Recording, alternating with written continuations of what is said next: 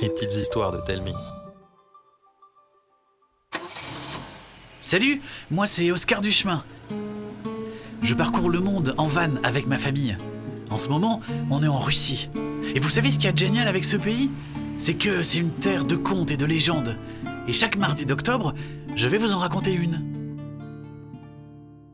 Aujourd'hui, je vais vous raconter la légende du Domodvoy.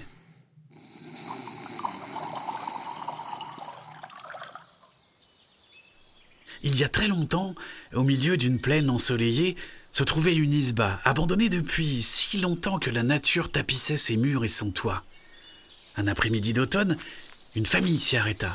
Épuisés d'avoir parcouru le monde, les parents et leurs trois enfants virent dans cette vieille maison l'endroit idéal pour commencer leur nouvelle vie.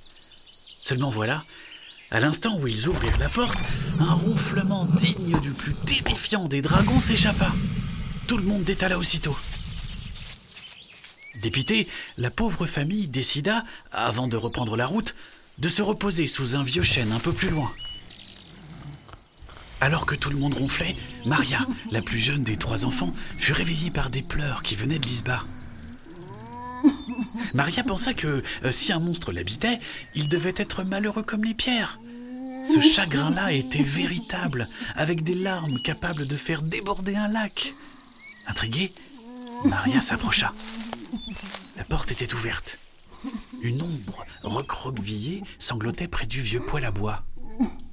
Pourquoi es-tu triste? Les pleurs cessèrent. L'ombre frissonna et s'éclipsa. Je ne te veux pas de mal, tu sais. Dans l'obscurité, deux petits yeux jaunes se détachèrent. Maria sentit son cœur battre très fort contre sa poitrine, mais elle ne s'enfuit pas. Et là, dans la lueur du premier quartier de lune, un petit être poilu apparut timidement. On aurait dit euh, une sorte de serpillière sur pattes, dotée de quatre longs bras. Que t'est-il arrivé? Le regard du petit monstre s'embua. Il tendit à Maria un dessin d'enfant. Devant l'isba se tenait un vieillard, un homme, une femme et un petit garçon qui tenait par la main un drôle de petit être poilu. C'est ta famille? Il hocha tristement de la tête. Et ils sont partis sans toi? Nouveau hochement de tête, suivi de gros sanglots. Maria le prit dans ses bras. On ne pourra sans doute pas les remplacer, mais que dirais-tu si on venait habiter dans cette isba avec toi? Son chagrin s'envola et le monstre entama une danse de la joie. Maria courut réveiller sa famille. Lorsqu'ils arrivèrent à l'isba, le poêle à bois était allumé, la poussière et les toiles d'araignée s'étaient envolées. Les frères de Maria s'émerveillèrent en découvrant un petit être poilu leur servir le thé. Leurs parents, eux, ne voyaient que des tasses flotter dans les airs. D'un coup, le souvenir d'une légende les frappa. Ce n'est pas un monstre qui habitait ici, mais un Domodvoy, un esprit bienveillant, protecteur du foyer, trop heureux d'avoir trouvé une nouvelle famille sur laquelle veiller.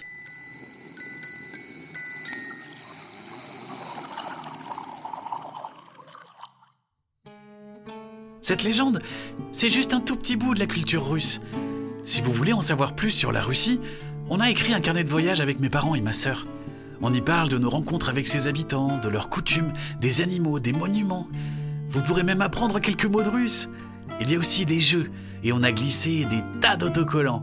Rendez-vous sur lesminimondes.fr. Les mini M-I-N-I monde au pluriel.fr pour en savoir plus et le commander.